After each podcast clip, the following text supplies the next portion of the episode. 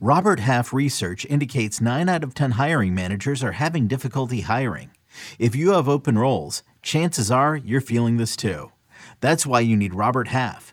Our specialized recruiting professionals engage with our proprietary AI to connect businesses of all sizes with highly skilled talent in finance and accounting, technology, marketing and creative, legal, and administrative and customer support. At Robert Half, we know talent. Visit RobertHalf.com today.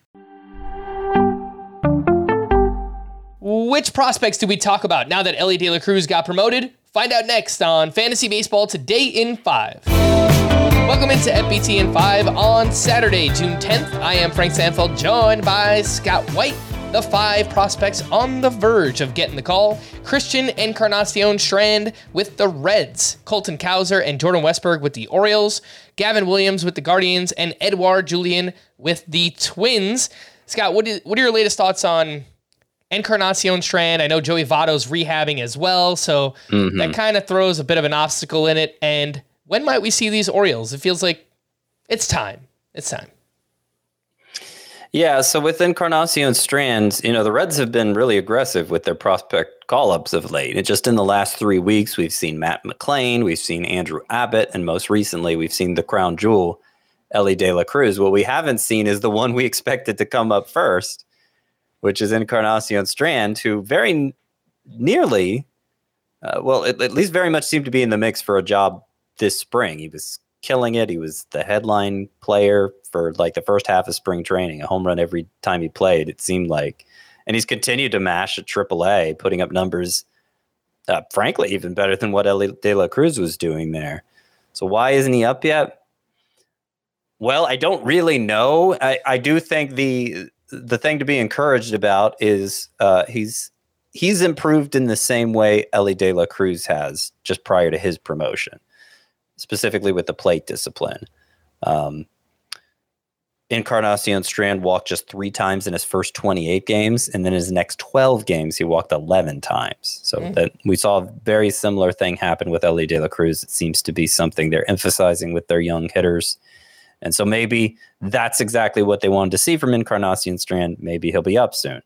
Then again, they've added so many players, as I've mentioned, who need at bats that is there still room for Encarnacion Strand in the lineup? Uh, to get him at first base, that pretty much requires them to bump Spencer, Spencer Steer, who of course has earned at bats, to the outfield. They did start him in left field, Elly De La Cruz's first game, but there's no telling that that's something they view as a long term solution. There's of course the DH spot as well, but you mentioned Joey Votto's rehabbing.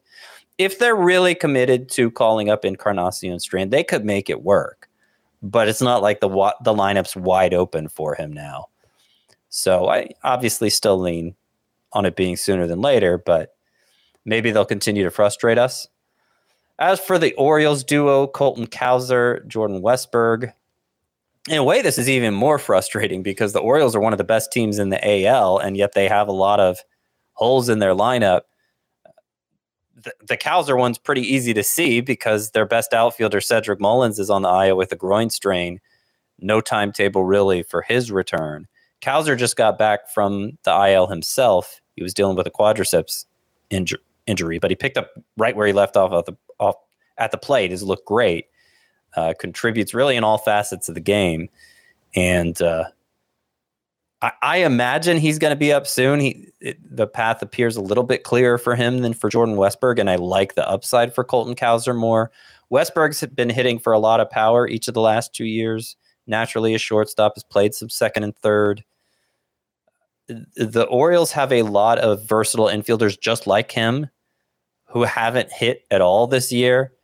Whether you're talking about Ramon Urias or um, I mean, even really Gunnar Henderson hasn't hasn't been that productive at the plate. So you you'd think they'd want them up soon, given that they're actually playing for something for the first time in a long time. I'm surprised they're not up already. I guess it, I'm, I'm guessing it'll happen this month for both, but remains to be seen. The five prospects that are on the periphery, these are players doing something of note recently.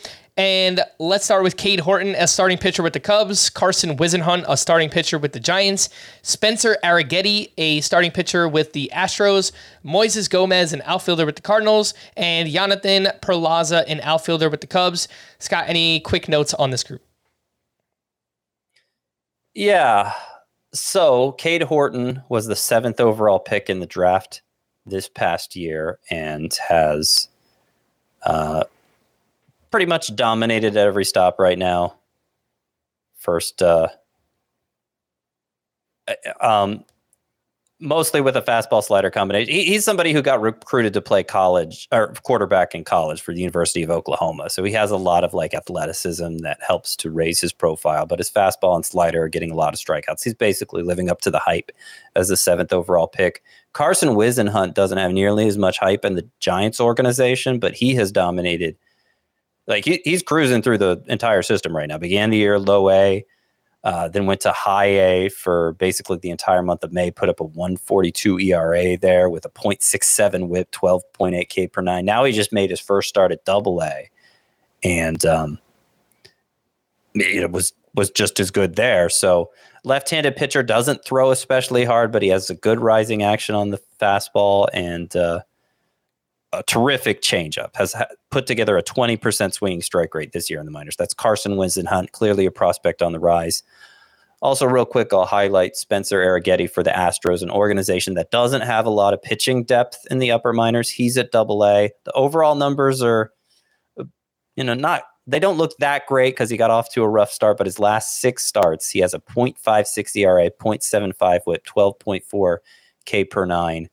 Um, has a fastball that, you know, this seems to be like the the the key characteristics for prospects right now. A fastball that itself can generate swings and misses, particularly with the optimum uh, vertical approach angle, so that it creates that rising effect. Arrighetti has that going for him, in addition to just kind of a funky delivery in general.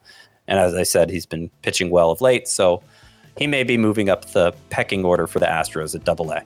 All right, for more extensive fantasy baseball coverage, listen to the Fantasy Baseball Today podcast on Spotify, Apple Podcasts, the Audacy app, or anywhere else podcasts are found. Thanks for listening to Fantasy Baseball Today in 5, and we'll be back again next week.